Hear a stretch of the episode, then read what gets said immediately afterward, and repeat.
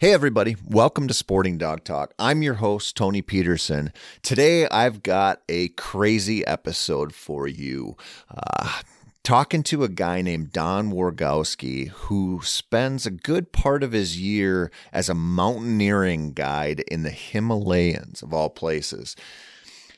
Don had an amazing experience with a dog while climbing a very, very tall mountain in crazy, crazy circumstances. And his story, I don't want to give too much away in this, but his story is something that I think every dog owner and dog lover is going to go, holy cow, that's amazing. This was one of the coolest interviews I've ever done in my life. And it's, it's a, somewhat of a deviation from a lot of our training content and picking a breeder and picking a puppy content. This is a different kind of story. But if you love dogs, and I know you do because you're listening to this, do yourself a favor and listen to this story about a mountain climbing dog because it is incredible. As always, thank you so much for listening. I can't tell you how much we appreciate it. It means so much to us to know that people are giving us an hour every week out of their lives to listen to these podcasts. So thank you.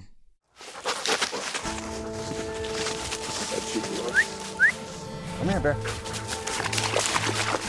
Hunt dad, bear. Hunt dad. That dog is family. Do something with a dog, it, it improves your overall quality of life. Good girl.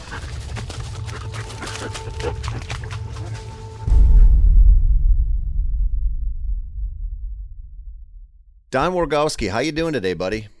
I'm doing well. Thanks for having me on. Uh, I am I am stoked to have you on. I don't know if you can tell or not, but I I get to interview a lot of different people for my job, uh, but we kind of stay in a couple specific lanes. And you've got a crazy story that our listeners are going to love that we're going to get to. But first, uh, can you just explain a little bit what your life is like, what you do, and and let give people a glimpse into what it's like to be you?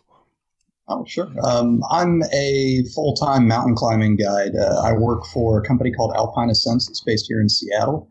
And for them, I guide on Denali in Alaska, several mountains here in the state of Washington, uh, down in Argentina in South America. And then another company that I work for, I work uh, primarily in the Himalayas on mountains there. Um, last month, I did uh, a mountain called Manaslu, which is the eighth tallest mountain in the world. It's one of the 14 8,000 meter peaks as a preparation climb for Everest that I have coming up in the spring. And uh, between those, I'm leaving tomorrow for an Everest base camp and an island peak trip, which is also in Nepal. Um, but guiding takes me out into the hills um, most of my time. Uh, this year, I think I'm guiding like 220, 230 days away from home. Uh, got a very patient wife and dog to deal with that. But um, but yeah, I, I, mostly spend my time in the mountains. So I love the mountains, but I don't love the mountains that way. Were you? Don't take this the wrong way, but did you have like a traumatic brain injury when you were little or something? because what you do, and and you, not only not only you do the mountains, the mountaineering stuff, but you're a you're a whitewater rafting guide as well, right? Yeah, that's correct. I I started. Um, climbing actually uh, based out of Pittsburgh, which is not exactly a climbing mecca. Um, but started there with um, just a nonprofit outdoor group and then did some rock guiding in West Virginia. And there is where I started the um, raft guiding as well. And with raft guiding, uh, that's taken me to uh, Costa Rica. I did a season working down there, a season in New Zealand, um, several states here in the U.S. I, I really enjoy the water, but I find that um, a lot of my personal time was heading more toward the mountains, so I kind of took the career path that direction. Um, but I grew up in Ohio in a place that, um, well, a home that looks very much like your set there. Um, grew up hunting and fishing and always had labs and hunting dogs growing up. And um, I think my parents kind of instilled a love for the outdoors in me when I was very young. And then in college, I started traveling, kind of branching out more into some, uh, you know, more traveling internationally as well as being spending time on big peaks. And um, I just got hooked. I can't seem to stay away from it. Now. So you're like a you're like an honest, true adrenaline junkie in some capacity, huh? Yeah, I, I think it kind of starts that way. Um, you know, there's always a drive in me, at least, to you know do something taller, harder, more challenging. Um, I wouldn't quite say adrenaline junkie though. For me, it's um, that's kind of where I'm more at peace. I'm very relaxed in the hills. You know, you don't think about you know your your mortgage and your cell phone payment and the little fight you had with your wife when you're on the hills. So um, for me, it's kind of I'm not a horribly religious person, but for me, it's kind of more like church. I think. Yeah, uh, man, I I hear that. I I feel the same way about certain things that I do in the outdoors. Like if I'm fly fishing and I'm I'm dry fly fishing. Yeah. Nothing, none of the BS in life is going between my ears. It's just very simple, flowing river, dumb, like trying to trick a little dumb fish, and uh, it's it it it serves a good purpose. I think people I, I love talking to people like you who figured out that's what you need. Like you, you Yeah, need to be much. in the outdoors, doing doing your thing, and you know you, you you're challenging yourself. And I, I, I like your answer that it's not an adrenaline thing. It's just uh, okay. I've done this. What's what's going to keep me in that headspace I need to be in, but be my my physical challenge. And it sounds like you're just you're you're always thinking about that. Yeah, yeah, very much so. Um, it's a great part about what I do for a living is uh, there's a lot of variety. You know, I don't do the same route on the same mountain a hundred times a year, and that variety for me works. Um, uh, this is kind of a second or third life for me in terms of work. Um, my last profession, I was a teacher. Prior to that, I wore a suit and tie to work for eight years doing sales. I sat in a cubicle for you know 40 hours a week, and uh, and I'll say that 40 hours a week is way harder than getting to the top of an 8,000 meter peak for sure. it's At least for me. Uh, man, I hear you, dude. I don't. I did the I did the cubicle dweller thing for a while, and it is. Some people can handle it, some people can't, and I I couldn't. I had to I had to do something else, and just had to have the freedom in my own personal life to be able to go out into the wild too. Um, so you that for all of our listeners, we we have a lot of inspirational people on you know, who've kind of struck out from one career and said, you know what, I want to be a dog trainer or I want to do this or I want to do that. And it's, you know, say what you want about this country, but I'm talking to a fella here who was a cubicle dweller, was a teacher, and decided I like climbing mountains and you made that your career. And I think that's just, I, think it's a testament to so much that's awesome about where we live and the opportunities we have. Absolutely. Yeah. The, I will say that traveling internationally and a lot of it in Nepal, um, it makes you certainly see some of the things in our country that I wish were a little better. Uh, but then the flip side of that coin is it really makes you appreciate everything we have here. Uh, you know, I know, you know, like generations of Sherpa that have worked to get, you know, a child or a grandchild just an education. Yep. Um, so to to have the amount of opportunity that we have here and the ability to change from one profession to another and, and actually follow dreams as opposed to just scrape by to you know put food on the table is something that we do have a privilege here that um, a lot of people in the world aren't fortunate enough to have. Yeah, for sure. And do you think? I mean, I know I, we'll get to the dogs here for everybody who's listening, but I do you think? Because I've, I've traveled quite a bit as well for my for my career, and it's what I've realized. You know, going to Africa, going to South America, wherever, I realize that most of the people I meet are awesome, and like it doesn't Absolutely. it doesn't matter where you are, and it's it's a neat thing to see what's important to people in different places. And you mentioned going to Argentina. And I, I got to go down there a couple years ago, and I probably wasn't in the same place you were. You were probably down in Patagonia, I'm guessing.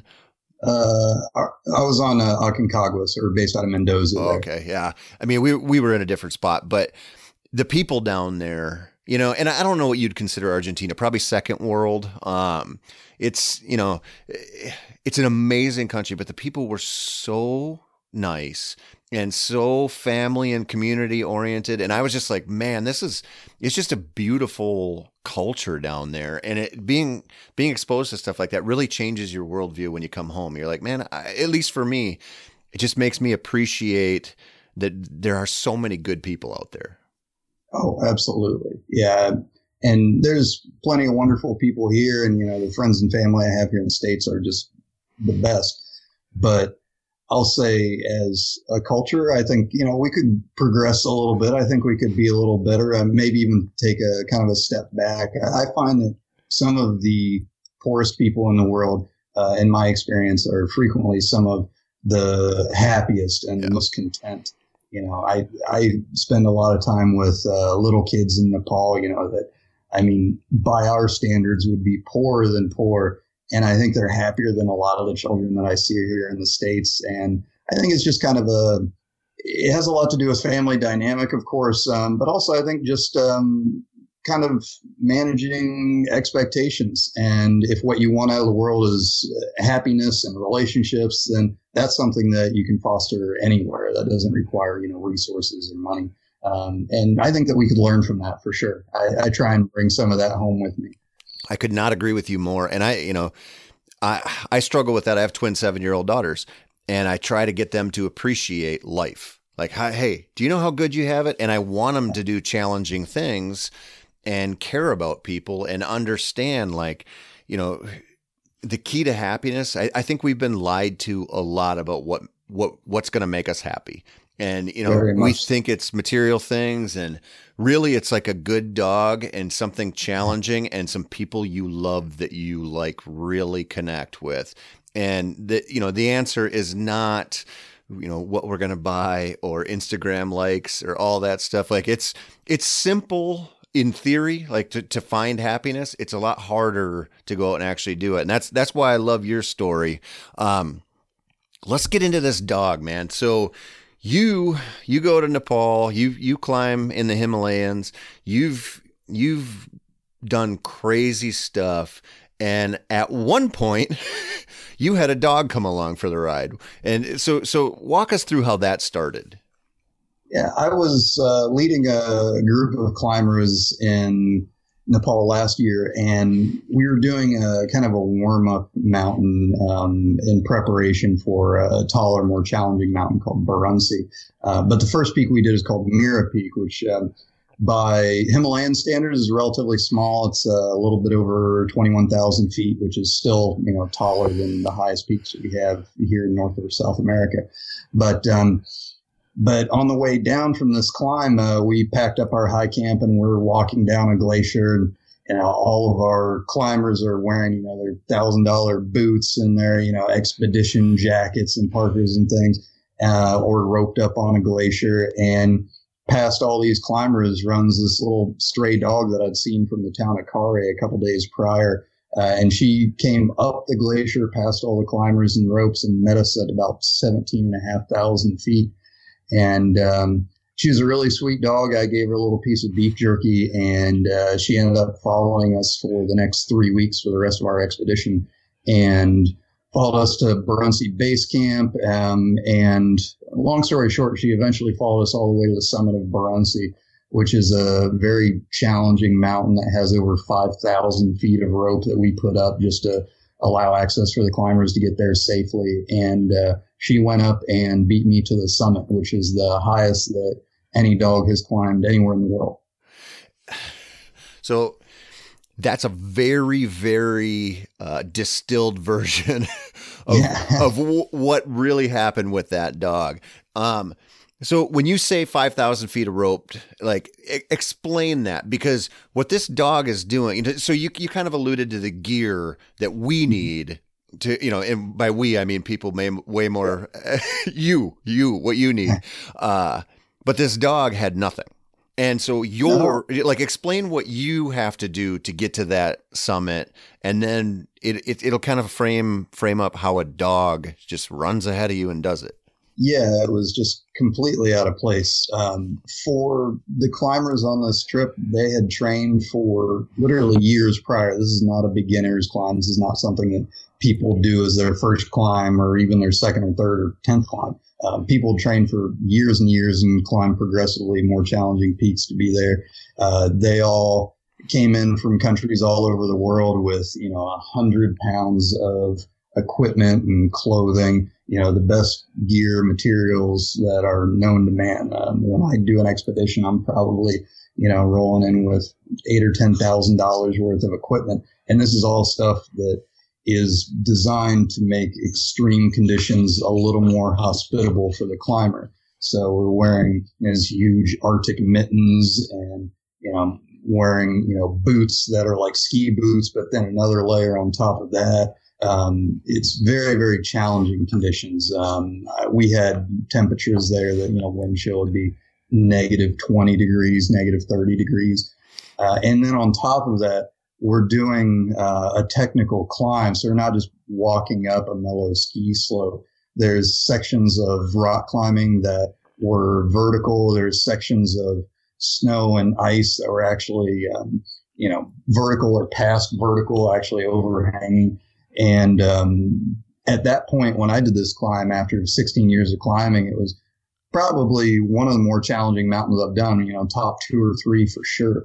Um, so for us as climbers, with all this equipment and preparation and knowledge, um, to have a dog follow us along with nothing, uh, you know, it's not like we did the expedition with the expectation of having this dog there. If we had, you know, maybe we would have brought equipment for the dog, but she went up just with the fur on her back and her bare feet and did something that the vast majority of climbers couldn't do, let alone you know most people in general. So, two things. What's the first thought that goes through your mind when you see that dog up there? Are you like, well, this dog's gonna die, or are you just like, oh, this is kind of an anomaly? I mean, what's what's going through your head when you see it? Um, at first, when we saw on the glacier, that was kind of mellow terrain um, as we are coming down that easier mountain. And then the next few days was, you know, just hiking along a trail for three or four days to the next mountain. And I was very, very pleased. I'm a huge dog person. And the most challenging part of this job for me is leaving my dog and my wife for weeks or months at a time. And so to have a companion like that on the trail was great for me. I mean, it's therapeutic. You know, the, the first day she followed me around, she slept outside my tent in the morning she was just outside and had a little layer of snow on her where it had snowed the night before. Um, but I couldn't get her to come in that night. And then after the snow, she slept in my tent with me every night, and I shared my food with her. Um, so that I I really enjoyed having the companionship. Um, on this particular expedition, I was the only um, Western guide on the trip, so I didn't have any coworkers. Was Sherpa there and clients, but you know it's nice to have somebody to be in a tent with you at night. Um, so that was great. Um, that said, as we got to Baruntse and established our base camp and kind of we progressively go higher and come back down as we acclimatize to let our bodies get used to that elevation. So it was kind of cool. It was cute when she followed us at first, and then we came to base camp. And as we get into the more challenging terrain, um, I definitely, you know, had concern for her. And when we eventually went for our summit push, uh, I actually tied her up in base camp uh, and gave instructions to the locals who were there to how to take care of her and feed her while we were gone. Because where we're going, I really didn't think that she could make it. And even if she could physically do it, um, just the conditions there were so extreme that I didn't know if she'd be able to survive that. Um, and so I tried to keep her in camp. I really did. Um, and she apparently broke free or chewed through whatever tether she had and met up with us on the first day and then followed us for the next several days to the top. But yeah, I was uh, I was very concerned for her. I just couldn't stop her. I, yeah. I certainly wasn't encouraging her. she she was not going to leave her supply of beef jerky behind, huh? I guess not. Yeah, she. I mean, our cook was in base camp. She could have stayed there and had better food, but she had um, some very. Uh, I don't know what it was. Some just impressive drive to stay with us. I have no idea why. Do you, Do you have a theory? Do you have a theory why she kind of took to you so hard? Um, I really think that um, dogs um, possess and display, you know, pretty high range of uh, of emotion and emotional intelligence, and I think that sometimes animals do what they need to do to get by, you know, seeking food, water, shelter, and I do think that some dogs um, uh, are certainly people pleasers. You know, you see that with you know dogs. In, in my experience growing up, you know, hunting dogs and things like that, that they want to make the people around them happy. They have that drive. And I think that that was the case here. Um, I think that she saw my attachment to her, that she um, liked my companionship, and I treated her well. And I think she just wanted to stay near us. Um, dogs in Nepal in general aren't treated super well. Um, rabies is still very, very common there. Um, and so some of the locals, even from a very young age, are um, kind of taught to shoo away dogs or to kick them away, and they're not always treated especially well. Um, And so I think when this particular animal uh, had somebody that you know just kind to her, would pet her, keep her warm, give her a little bit of food, um, I think that um, that she really appreciated that. So I'm sure that was partly a motivation. But if all she wanted was food and water, she she could have stayed a two dozen other places along the way and been perfectly happy. Yeah, she want, she wanted more than that. And it, you know, what I keep thinking about that, you know, you try to be careful not reading too much into you know what they do but at the same time that you know they're pack animals. And that dog you know met up with you and that's you know a lot of the really good trainers that we work with who you know they're positive trainers they're praise and encouragement confidence builders uh, you know their their training programs are are structured around that pack mentality. And that dog you know that dog wants to be with part of its pack. And they, they don't you know modern dogs don't seem to differentiate between other dogs and humans. We're all just we're all just buddies or enemies or whatever. And that dog you know maybe that dog was mistreated a little bit and then found somebody who treated her well and she's like man this is my pack. Like we're, we're doing this together. And then you know to try to keep her in camp and didn't didn't she at one point chew through her leash to make sure she got to you guys? Yeah, yeah. When um, when we left for our final final push to go toward the summit, um, she broke free of her restraint and followed us up. Um, I was particularly concerned with her on that last push because prior to that, um, our Sherpa had gone up to establish some camps, and we went up, set up camp. Um, and the, when the Sherpa came back down, um, she wouldn't follow him back down. She stayed in camp. And this is over 20,000 feet on a glacier. We had 40 mile an hour winds and she stayed outside alone for two nights up there. And I have no idea why. There wasn't anybody there. There's no food there. There's no reason for her to be there. Um, but she stayed up high on the mountain. Um, the next time the Sherpa went up to finish setting the ropes to the summit, um, I, I, was very concerned that she was would even be alive. You know, I, I, gave him a little bit of food and said, "Please, if you see the dog, give her some food. Um, bring her back down if you can. But I mean, this is breaking my heart that this dog is, you know, just alone up there. And when they got to her, she said, she's fine. She won't go back down. They followed her up almost to the summit of the mountain, fixing all the ropes, and then followed them all the way back down. And then the following days when we went for the summit, so she'd almost summited the mountain the day before, come down. I tried to tie her up in camp so she wouldn't have to go through that experience again. And she just refused to not climb that mountain. And the the trust that she had in in me and the Sherpa was just unbelievable. You know, I, I work with some of my clients for you know days on climbs or in some cases years over a period of climb to develop um, a level of trust you know so they can relax and just you know come down a slope and know that i've got them and this dog would climb without a rope on really scary terrain um, if I was there, if I was below her, she would uh-huh. climb or she would wait on me. Um, there's a couple of circumstances where um, she actually got on some ice and slipped and would have fallen a good six to eight hundred feet before she stopped, and I was able to catch her. Um, but what was going through her mind that would motivate her to try and get up um, things that were that scary, that dangerous, uh, just absolutely blows me away. She's an incredible animal. Man, so how like how did she navigate i'm trying to just imagine it you know you you talked about like beyond vertical and you know you guys are using ropes. How does she navigate that stuff? I mean how does she navigate a cliff? Some of it um, on rock she was impressive honestly. Um, she would scamper up stuff that you know was kind of like low range technical climbing for humans. Um, and what she could grip with her claws was just absolutely incredible. And she would find ways to go from little ledge to little ledge. And she would just commit to things. If it was something that was taller than she would, she would just jump and hope she made it. Um, on the snow and ice, I think that there are a couple places where instead of going through extremely steep section sections, she could maybe switch back over to the edge of um, well, along this ridge. We have a lot of what's called cornices where the wind blows sideways over the ridge and it creates this little crown of snow. Mm-hmm. And we don't go near that crown because it wouldn't support the weight of a person. But I think in a, a couple cases here, it would support the weight of a dog. So she could go into some different terrain that we couldn't. Oh. And so that's how she would circumvent some of the steeper terrain.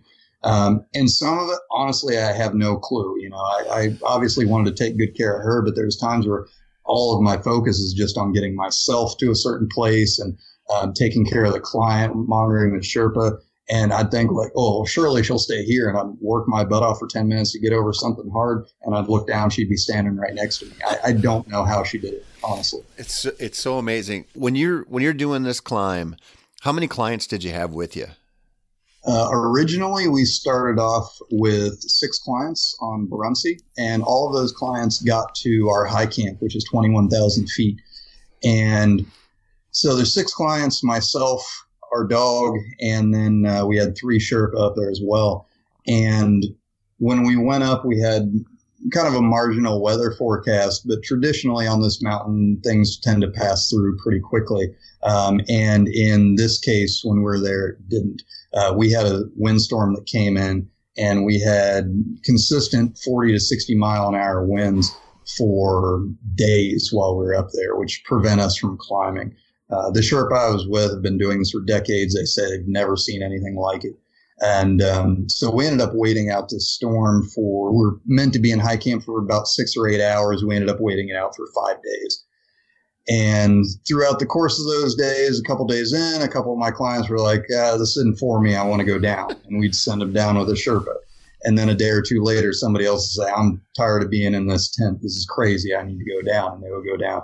And it ended up being um, one woman from Finland who went up, myself, the Sherpa, and the dog. So we, we ended up going down to a very small party, but uh, but that dog outlasted five humans that were safe and sound in tents and negative 40 degree sleeping bags. were the uh, were your clients were they cool with the dog or were they like, hey man, can you focus on me so I don't die and forget this mutt? um, I worked very hard not to let that happen. Um, we we had one gentleman that had an allergy, so I made sure that he was never in a tent that the dog was in. Yeah. Um, but honestly, I, I think at least to some degree, every person there absolutely loved that dog. Um, even our porters and cook staff. Um, an expedition like this takes a huge amount of uh, help from porters and Sherpas. So to support myself and these seven clients, we had an additional 40 some people carrying the equipment, uh, setting up tents, putting up ropes. I mean, th- those are the real heroes of this style of climbing. There's no way that we could do it without them. Um, but I saw the biggest change from the staff because, like I said, um, Nepali people in general are kind of range from mild disdain to just like vague tolerance of dogs. And um, so they went from not very happy to see her to uh, just were in awe of her. Um, you know, they, they were going to other camps and telling people, you have to come see this dog. You got to see the dog that climbed the mountain. And our cook started making food just for the dog. So their, um, their tolerance for the dog just went through the roof. It, it went from could hardly stand her to absolutely loved her. Um, she, she really earned her keep there. So, you know, that's an interesting, interesting case study, a little sidebar here, but you know, you mentioned in Nepal and you know the rabies prevalence, and so it's just a safety thing to not be overly friendly with dogs. You know, like yeah. it, it, societally, there, dogs pose a different kind of danger than they do to us here. You know, we love our dogs; yes. they're part of the family. And so they're just, you know, they're being raised to go, hey, that, you know, whatever you think about that, that that that can give you this sickness that's going to be real, real bad, could kill you even. And so they're looking at it through that lens. It's hard for us to imagine. And yet you get this special dog who says, you know what, I like this dude. I'm going to climb a mountain with him. And then your support staff and everybody who's with you sees this dog doing something that's not dangerous. It's doing the exact opposite. And they're going, man, I, you know, I like this thing. Like it's, it's a cool testament to how awesome dogs really are. Oh yeah, absolutely. Yeah. She, nothing against anybody I worked with or the clients on that climb, but my favorite person on that trip was definitely the dog. uh, I hear you, man. I, I like hanging around dogs a lot. So when you're talking, you're, you're talking elevations of 21,000 feet, 22,000 feet. And anyone who's ever been to Colorado and done a 14er or, you know, has been even above, you know, I live at 800 feet. So when I go elk hunting, you know, like it's Yeah. 9,000, 10,000 feet. And I, I try to keep myself in good shape. I, you know, I run a lot and even it doesn't matter. Like when I get there, I'm like, if, if I hit 10,000 feet, then it's like, it takes me a day or two where I'm like, I, you know, I bend Oh. over to tie my boots. I stand up and I get lightheaded, you know, like there's nothing you can do about it. And you- you're talking about doubling that. And you're talking about people who have trained and you know you have obviously a ton of experience and sherpas they live there they do that stuff they've done it more than anyone. And then you've got clients who you would assume and hope are plunking down all that money and carving that time out of their life that they're they're good to go. I'm sure it i'm sure mileage varies on that some. Uh, but then you have this this dog show up and this dog, you know, from what I read about it, at points was like running ahead of you and acting just like a dog on a hiking trail, but at, you know, 19, 20, past 20,000 feet, which is so incredible. Yeah, it's um it didn't really dawn on me at the time, you know, while it was happening. Um, I can't say that I gave it a whole lot of thought, but um, then coming home and speaking to more people about it and writing about it, um, just the the physical ability of what this dog was able to do is just absolutely mind blowing. I mean, going over, I mean, just snow and rock and things in bear paws alone in those temperatures. Um, just, I guess, just through breeding, uh, how they're able to get to a point that they can even stand that is amazing. You know, you wouldn't catch me walking up a mountain barefoot. No, Um, no, you ever got a um, blister and, had to go hike? yeah. And even small things like how this animal didn't get snow blindness. We're on snow consistently for days and days at a time at extremely high elevation where the UV um, is as much as 10 times as powerful as it is at sea level. How she was able to see, uh, I just flat out don't understand how she was able to stay warm. Um, I, I don't know if it's the breed of dog or if this particular animal uh, was just more inclined to be able to handle it. But um, but then you know above all the the elevation there elevation for climbers is uh, the great equalizer. You know here in Seattle, if I go to Mount Rainier, you know ten to fourteen thousand feet, I can climb you know two or three thousand feet up in an hour. On some of these higher peaks, I can only go maybe 200 feet an hour because it's so difficult. Um, and I can't say that I ever saw any sign of fatigue with her whatsoever. Um, when we went up, she would kind of go slow and stay with us. But on the way down from the summit, which is almost 23 and a half thousand feet, she would run ahead. And I mean, imagine how little oxygen there has to be for you to get out of breath going downhill. You know, I'm, I'm like you said, you know, fit person. You know, I'd like to think that I can keep up with about anybody that I need to. But you know, I'm like going as fast as I can downhill, and this dog's running ahead, and then looking over her shoulder, all impatiently. You know, why aren't you keeping up? um, but yeah, what she was able to um, physically do up there, it just um, it blows my mind. I haven't had anybody be able to explain to me really how she could handle those conditions and be able to do what she did.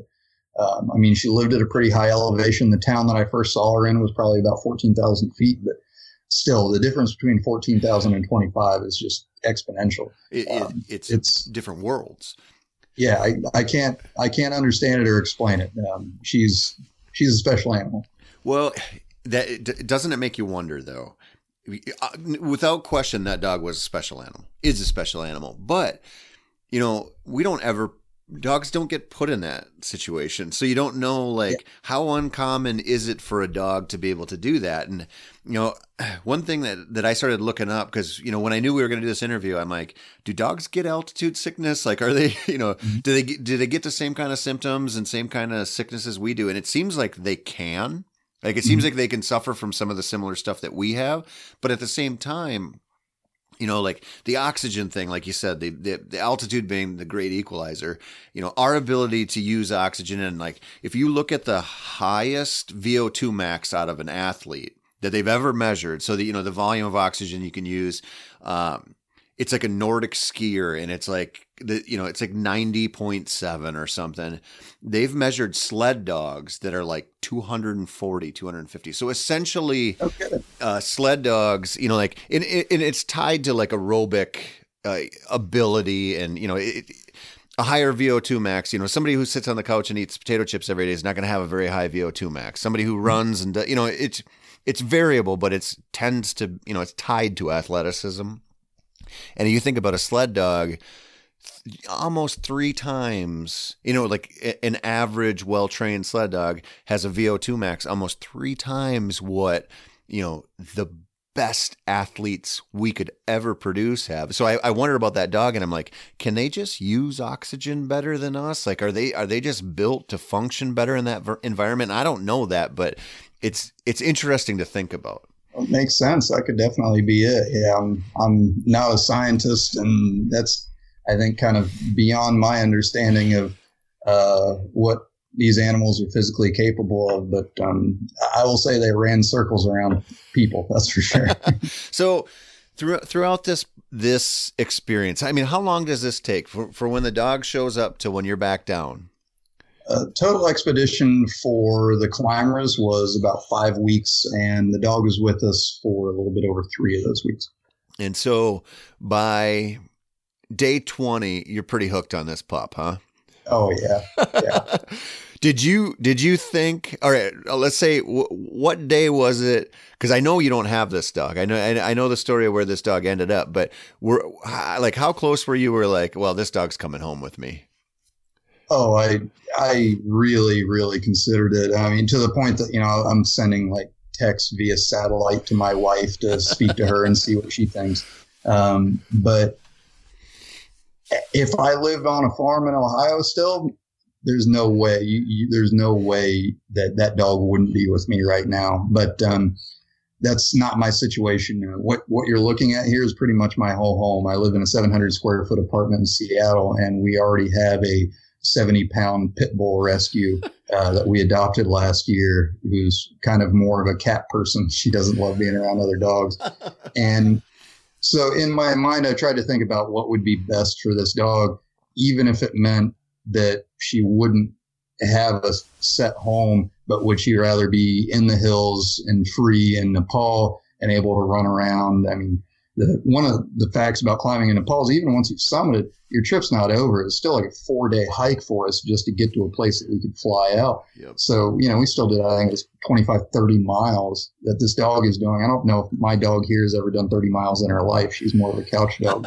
um, so I was thinking about bringing this, this hero of a dog, this athlete and cooping her up in a small house and, um, excuse me, a small apartment. Um, it just didn't seem fair to me. I knew that she would be more happy there.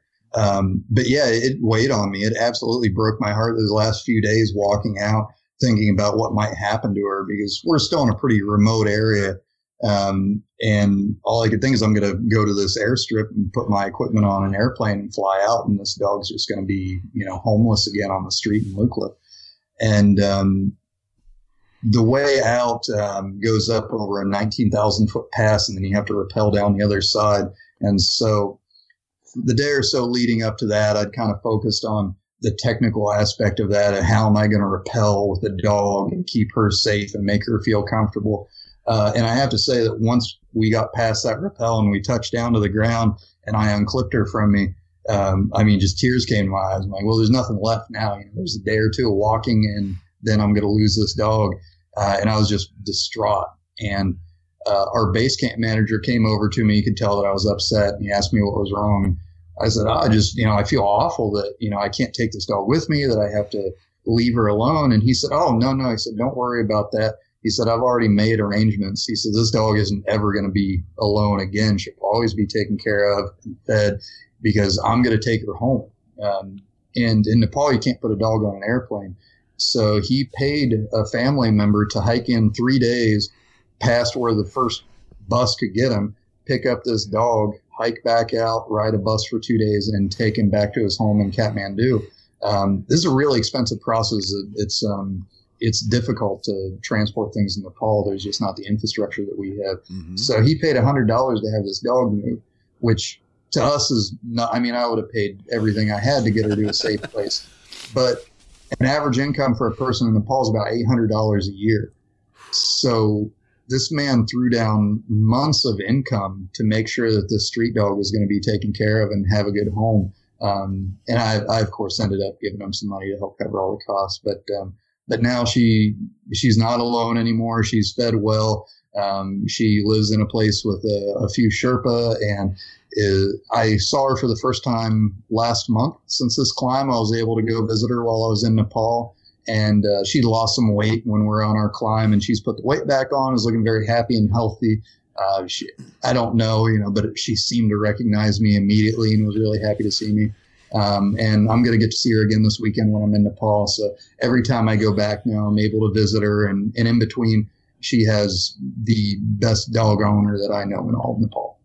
Man, that's that's so cool. There, there's a couple things there. So first, I have no doubt that dog remembers you.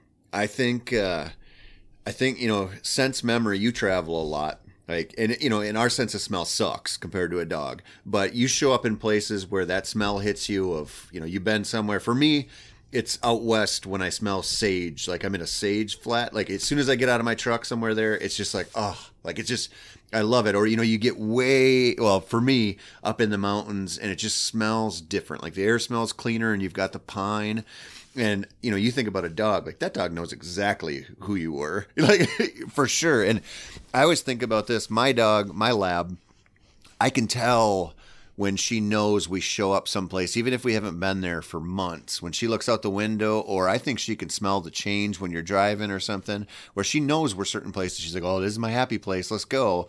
And it's not, it's a different reaction than just being happy to be with you and be somewhere. So I fully believe that dog remembers you. That dog will remember you for the rest of its life. Um, so that when you, when you're walking out, and you got to rappel down that. And you you clipped her to you or you harnessed her to you. Um, they, she was she was like 45 pounds right? Yeah yeah right around that size. Not a very big dog. But um, yeah i mean and of course they make harnesses for dogs to be able to do these kind of things for like search and rescue. But we weren't exactly planning on having a dog there. So what we did was um, i just took a piece of cord and tied a harness around her the best i could and attached her to me. And um, what must have been going through her head, I can't even imagine. You know, we're backing over like a cliff, a sheer vertical cliff. It's well over 200 feet straight down.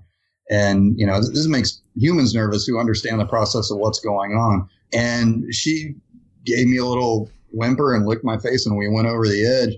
And to be honest, if I was a dog and somebody did that to me, I would sure bite him. you know, you know look like you know, to me, it would seem like torture if he didn't understand what was going on. But like everything else on the climb, she just went with it, was calm, acted like she'd done it a hundred times before. Um, she doesn't love being on a leash. You know, as an animal that spent all of her life. Um, you know, free. She was very happy to get out of that little harness. Yep. But um, but yeah, her her tolerance for that just blows my mind. Why she would be comfortable with that, I don't understand. But um, her just her patience with it was absolutely incredible. She did better than most humans that I know doing something like that for the first time.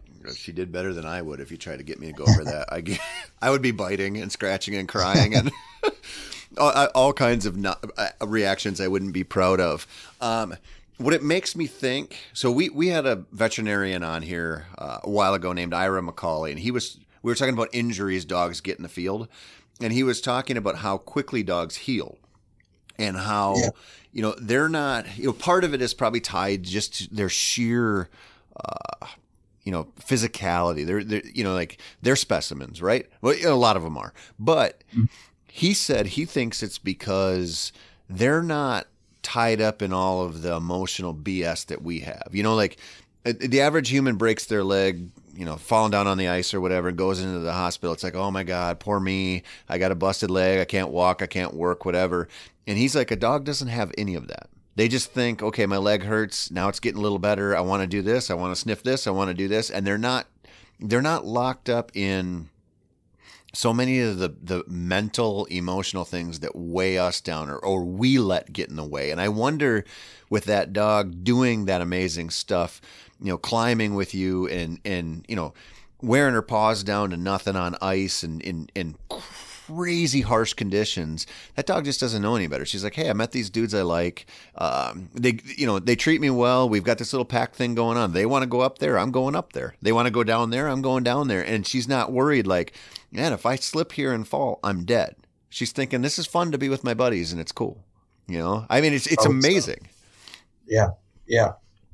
I, I, I love I love that about dogs. So I I want to I want to talk a little bit about this this decision process that you had to you had to go through when you're coming down and you know like the, the you know the sand is draining out of the hourglass like you're gonna you're gonna get on this plane you're gonna leave eventually you get that dog repelled down there and you're thinking you have to abandon this dog but what you said was you couldn't take that dog into the situation that you live in because it would be worse for that dog. And that that point I admire that so much because I see people make decisions around dogs where they're like, "Oh, I like, you know, German short-hair pointers, even though I don't hunt, I, I don't have a backyard, I live in the city, and then you get this dog that's bred to run, sniff, seek out adventure, all kinds of stuff, and you lock it inside.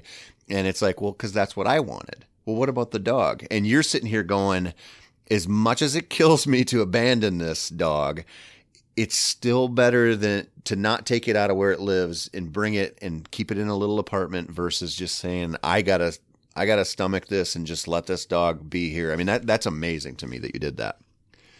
I appreciate that you understand that, and I've gotten a small amount of feedback from people, you know, in the last few months of, you know, how could you have possibly left that dog there? And really, it's, it's exactly what you said. I, I was trying to look at it from the dog's point of view. Like I could have very easily brought her home. It wouldn't have been that difficult. It wouldn't have been that expensive.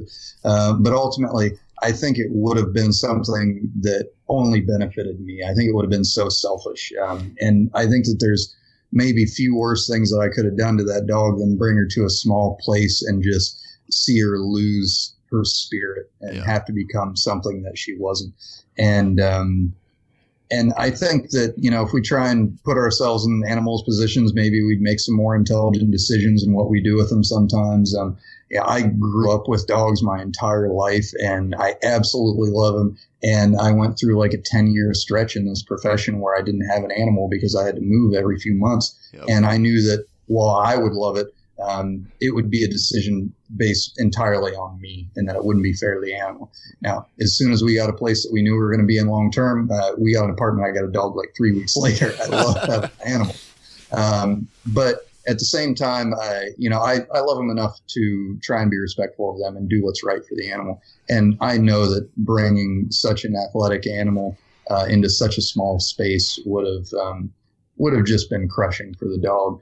And um, I was hoping that somebody would take care of her. Um, but being able to walk out those last couple days and know that she had a good home, that she was going to be taken care of, was just unbelievable. Uh, the man who adopted her, we would walk into these tea houses, and dogs are never allowed in tea houses.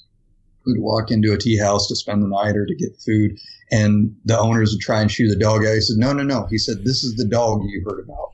because news had spread down the valley. This is the dog that climbed Baruntse, and she is with us. And she stayed in the rooms in my bed with me at night, and he would get traditional cheap Nepali food, you know, rice that would cost a dollar, and he'd spend three times that much to get a meat plate for the dog. Yeah, it was just blowing local people's minds. He was getting like white people food and giving it to this dog. Um, and you just don't see that over there. And that's I knew he was hooked. You know, he he was treating and feeding that dog better than he took care of himself.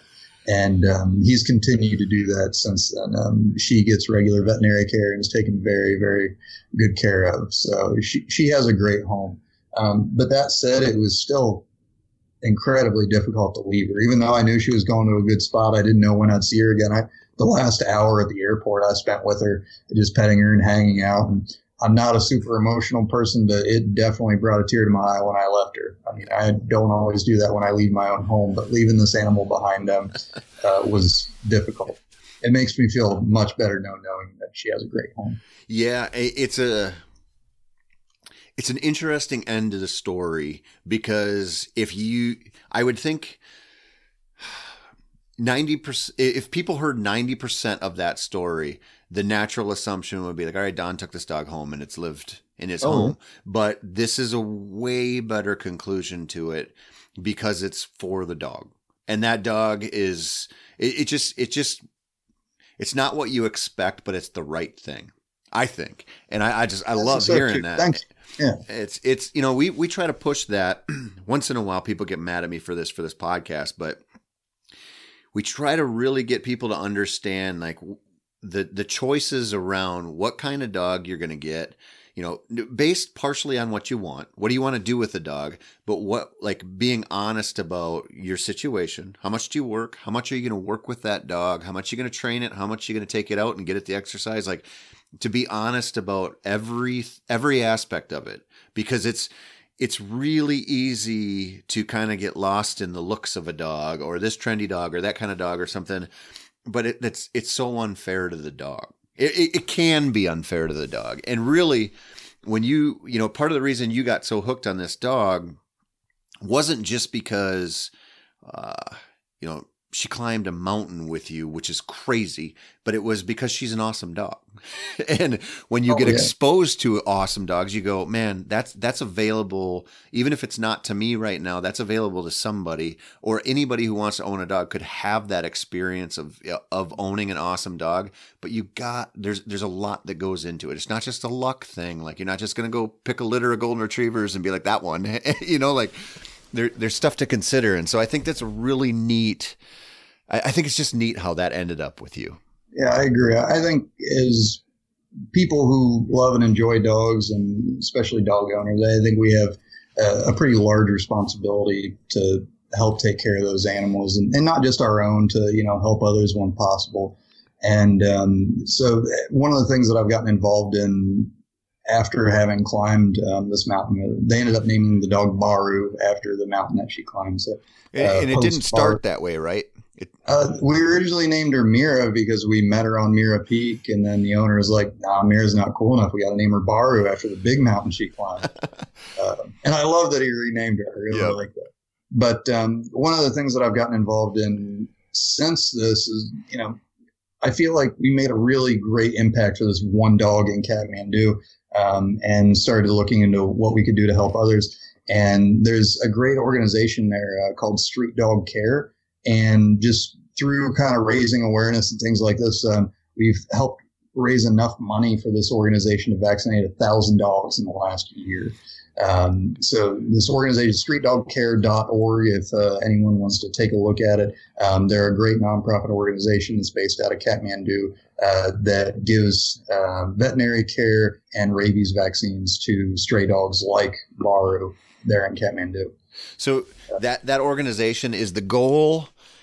Is is it like a grassroots goal to start changing the perception of dogs? You know, not only will it keep them healthier, the ones they're encountering and they're treating, but it's it's going to serve a, a broader societal purpose to have healthier dogs there, right? Absolutely, yeah, and and I don't want to give the impression that um, that you know people don't have pet dogs and things in Nepal. They certainly do, but when you see a stray dog, um, you're you kind of have to keep your guard up, Yep. and um, and so taking some of these dogs and getting them in good homes and getting them healthy um, is it's a small thing that we can do. I think that's going to make a big difference over there. A big push with this particular organization is you know adopt, don't shop. So instead of getting something from puppy mills, there's great dogs that need homes that are on the street.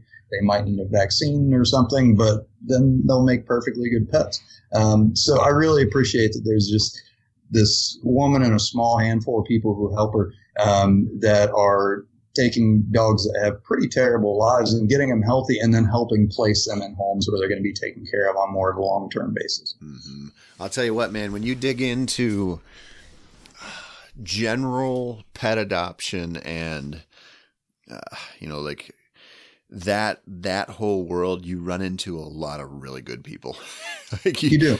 you run into people you know who are who are doing good things and it's it's it's really really cool to see um i have to ask you this before before we wrap this sucker up so I, I went down uh, a Everest rabbit hole at one point. I'm one of those assholes out there who was like, "Hey, I think I could climb Everest," and so I started. I, I what happened is I read a book called Summit, and you know it was it was like a murder fiction book based around climbing Everest, you know, and I started, but it had a lot of there was a lot of research involved in it, and I I had no idea what went into something like that. You know, it's it's easy if you don't know to just be like, oh yeah, you fly out there, you climb up this mountain, whatever. and there, as you well know, there's a little bit more that goes into it than that. And I started like kind of obsessing over it.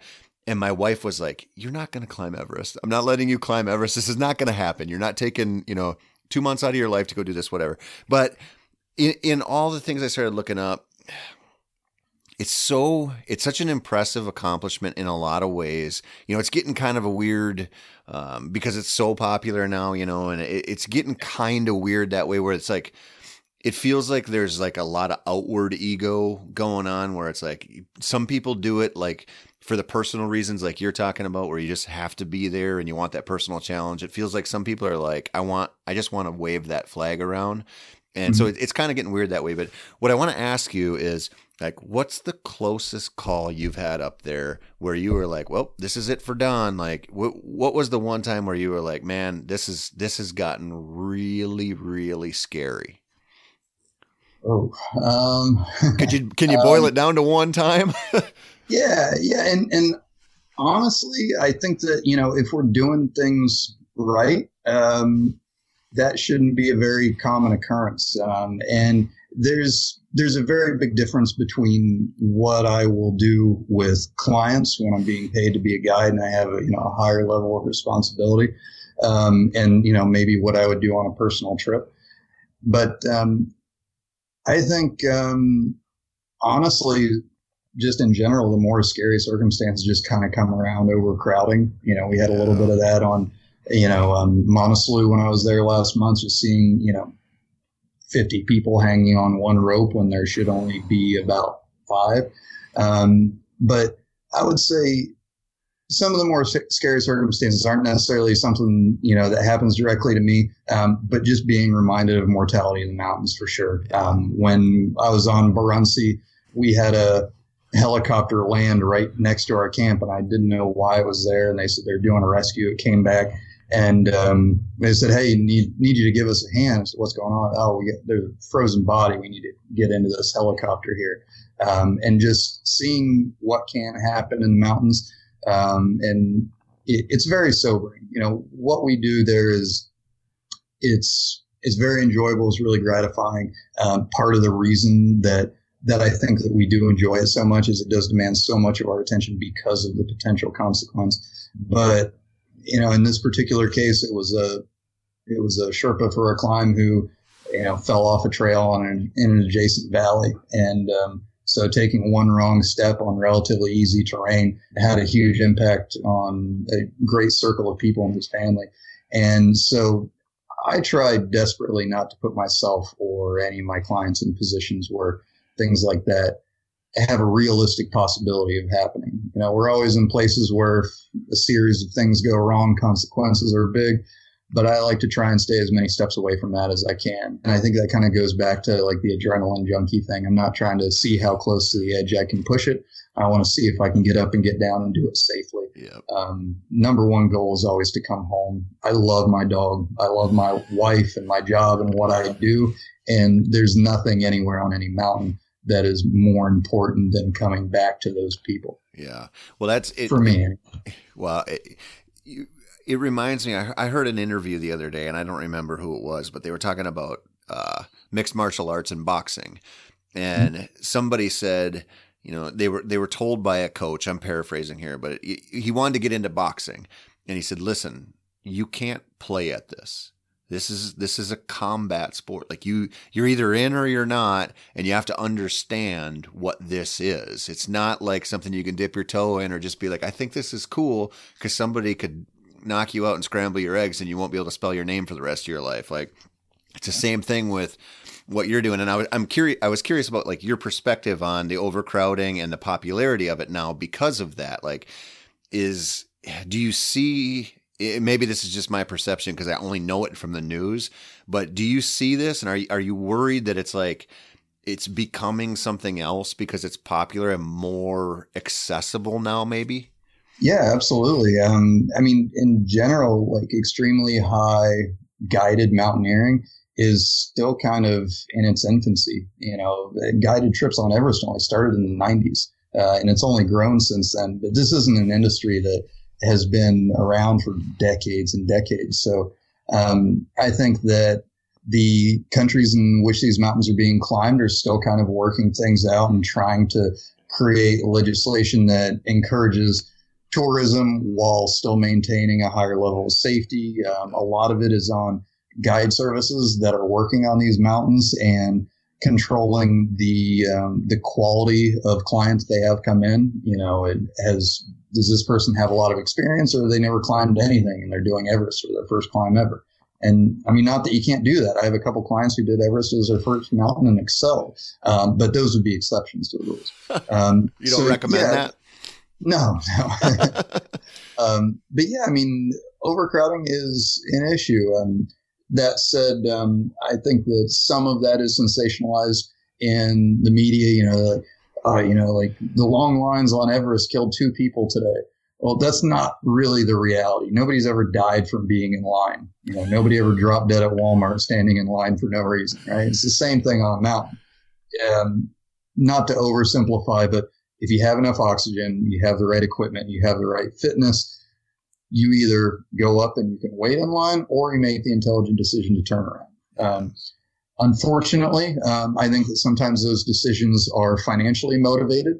The Sherpa on mountains are given a summit bonus, uh, an additional gratuity um, in most cases for getting clients to the top. And in some cases, thousands of dollars, which would be the equivalent of somebody told me, you know, hey, if you get somebody to the top of Everest today, I'll give you $200,000.